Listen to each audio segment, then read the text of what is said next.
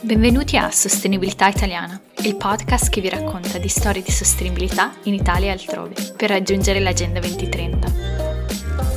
Oggi ho qui con me Alessandra Luna Navarro, assistant professor nella facoltà di design e ingegneria della TU Delft in Olanda. Alessandra ha conseguito una laurea in ingegneria edile e architettura dall'Università Roma La Sapienza. Ha un master in Engineering Technologies dall'Università di Cambridge e un dottorato di ricerca presso il Dipartimento di Ingegneria dell'Università di Cambridge. È cofondatrice consulente per Building Impulse e i suoi interessi di ricerca e expertise sono sugli edifici intelligenti ed efficienti presenti sotto il profilo delle risorse con particolare attenzione alla sostenibilità, al comfort umano e al benessere.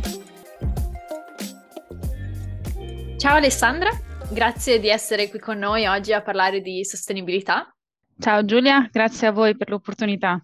Come con tutti i nostri ospiti, comincio chiedendoti cos'è per te la sostenibilità? Allora, la sostenibilità è in realtà un concetto molto ampio e difficile da definire. Spesso pensiamo alla sostenibilità ambientale, la prima parola che, la prima parte che ci viene in mente, no? Ehm, ma in generale, ehm, per me la sostenibilità è pensare l'utilizzo dei mezzi, dei servizi, dei processi in una maniera tale che non compromette le generazioni future. In realtà, forse ancora meglio, non soltanto che non compromette le, le generazioni future, ma anche che, che in, una, in una maniera che riesca a lasciare un effetto positivo, perché spesso ci, uno pensa alla, alla sostenibilità nell'idea che tutto debba almeno rimanere com'è per il futuro, ma ehm, per me sostenibilità è anche rendere migliore il mondo in cui siamo e quindi non soltanto pensare al futuro, ma anche a, a tutte, eh, tutti i luoghi eh, del mondo, a tutte le popolazioni e a tutti gli aspetti che riguardano la vita umana. È un bellissimo concetto, ricorda un po' la regola del buon campeggiatore, cioè di lasciare il posto dove sei migliore di come l'hai trovato. Oggi però parliamo di eh, edifici, del costruito e di sostenibilità, dato che tu sei un'esperta su questo. Qual è l'impatto degli edifici sulla sostenibilità? Gli edifici hanno un impatto molto grande sulla sostenibilità, eh, iniziando dalla sostenibilità ambientale. Eh, gli edifici al momento sono responsabili di un terzo delle emissioni di carbonio, un terzo dei consumi energetici e un terzo di tutti i consumi di materiali e risorse primarie eh, che stiamo utilizzando, per cui l'impatto, diciamo, il footprint eh, che gli edifici hanno è molto grande. In realtà, poi in aggiunta, eh, gli edifici hanno un grande impatto sulla, sulla um, sostenibilità eh, anche da un punto di vista economico e sociale, perché eh, tutte queste risorse che vengono consumate per costruire, gestire, mantenere e spesso anche poi demolire gli edifici comportano un costo economico. Penso che se pensiamo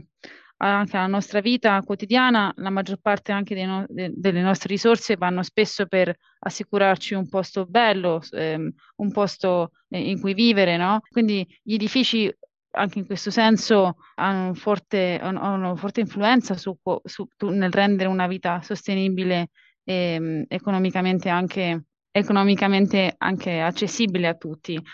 e eh, in maniera simile anche socialmente, perché gli edifici costituiscono i tasselli primari di una città, costituiscono i luoghi in cui eh, viviamo più del 90% del nostro tempo, per cui ehm, un edificio che non è inclusivo, che non è progettato eh, per i diversamente abili eh, o che per esempio non è rispettoso dell'identità culturale e del significato dei luoghi, che non cura e non preserva il benessere e la salubrità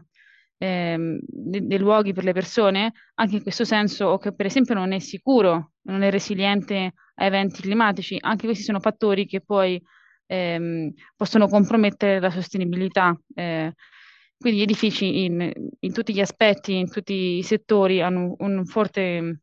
una forte impronta sulla sostenibilità. Sì, mi piace anche come appunto hai sottolineato l'impronta de- sulla sostenibilità non solo ambientale, ma anche sociale ed economica. Ora ti chiederei, quali sono secondo te le innovazioni più promettenti per far sì che i nostri edifici riducano loro non solo la loro impronta di carbonio, ma anche siano più sostenibili su tutti, tutti gli aspetti. Ci sono moltissime tecnologie che stanno nascendo e si stanno sviluppando per rendere gli edifici più sostenibili da un punto di vista ambientale, energetico e quindi ridurre l'impatto sulle emissioni di carbonio. Innanzitutto tutte le tecnologie che eh, ci consentono di eh, decarbonizzare e di rendere gli edifici indipendenti dai combustibili fossili, quindi le tecnologie che ci permettono di creare comunità energetiche, che è un concetto che si sta sviluppando molto adesso con la nuova direttiva europea e che sarà, diciamo, il nucleo, la grammatica della transizione energetica eh, dal punto di vista di come forniamo l'energia negli edifici, eh, ma allo stesso tempo sono ancora più interessanti forse le tecnologie che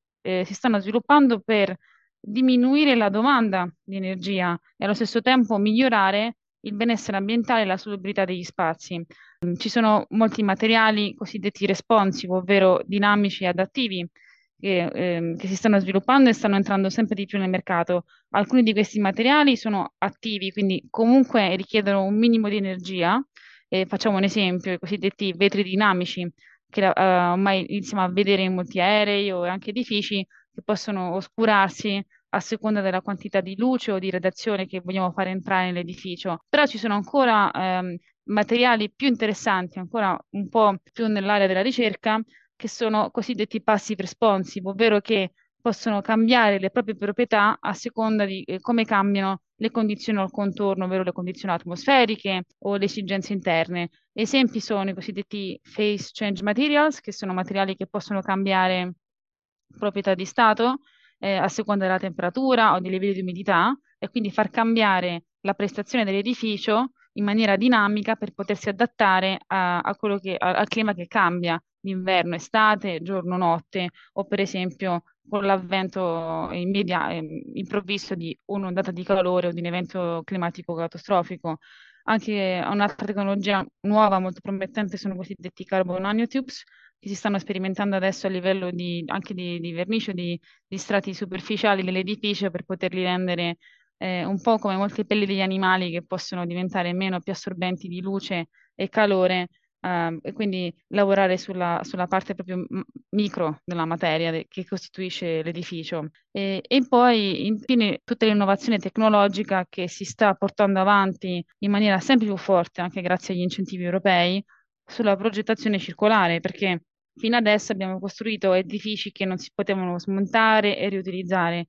Invece, proprio nell'ottica di portare gli edifici nell'economia circolare, ormai cerchiamo di, protegge- eh, di progettare in una maniera che sia facilmente montabile, con dettagli e componenti e connessioni che permettano il riutilizzo dei, dei materiali, così che no, si possa um, anche ricostruire senza dover intaccare risorse eh, materiche nuove, ma riutilizzando tutti quei materiali e componenti, perché non l'ho detto prima, ma edifici, gli edifici sono anche responsabili di un terzo di tutti quanti i rifiuti gli scarti che produciamo. E poi infine eh, tutte quelle tecnologie che utilizzano l'intelligenza artificiale, eh, che ci permettono per esempio di capire meglio quali sono le esigenze de- della persona dentro l'edificio e quindi adattare i servizi energetici al fabbisogno della, della, persona e renderlo più personalizzato e quindi più, più, efficiente, o anche che ci permettono di risolvere problemi progettuali di ottimizzazione molto complessi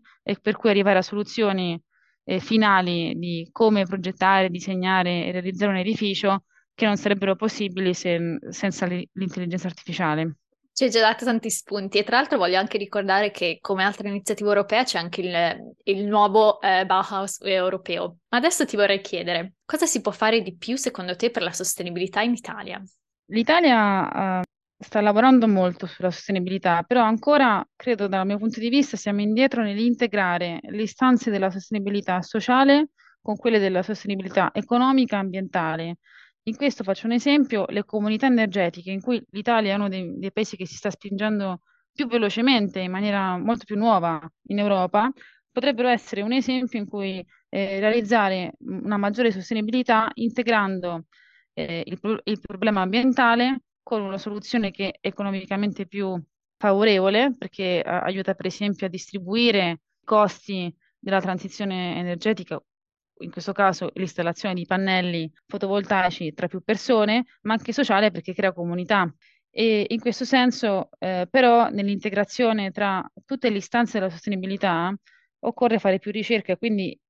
l'Italia deve continuare a investire di più nella ricerca e nella cosiddetta terza missione dell'università, perché da una parte eh, abbiamo bisogno di soluzioni, come abbiamo detto, multidisciplinari, per esempio integrando i risultati della neuro- neuroscienza in quelli dell'ingegneria per arrivare a, a soluzioni che siano molto più a misura di persona, allo stesso tempo efficienti, energeticamente sostenibili. Ma allo stesso tempo anche la terza missione è molto importante perché tutto ciò che realizziamo deve essere poi portato a, a tutti i cittadini, a tutte le età, a tutti i luoghi del territorio. In questo dobbiamo lavorare di più in Italia per eh, creare dei processi più partecipativi, inclusivi, democratici, perché la transizione diventi veramente un processo in comune tra tutti. Quindi su queste tre cose forse possiamo fare di più, ma eh, chiaramente si sta già facendo tanto e sono molto piena, sono piena di speranza quando penso all'Italia. Grazie Alessandra per essere stata con noi e per aver condiviso le tue idee e la tua esperienza in sostenibilità. Grazie a voi, a presto. Grazie per averci ascoltato a Sostenibilità Italiana. Seguiteci sui social e ci vediamo nella prossima puntata. Le opinioni qui riportate sono strettamente personali, non possono essere attribuite ai datori di lavoro dei nostri host o dei nostri ospiti e non possono essere utilizzate fuori contesto.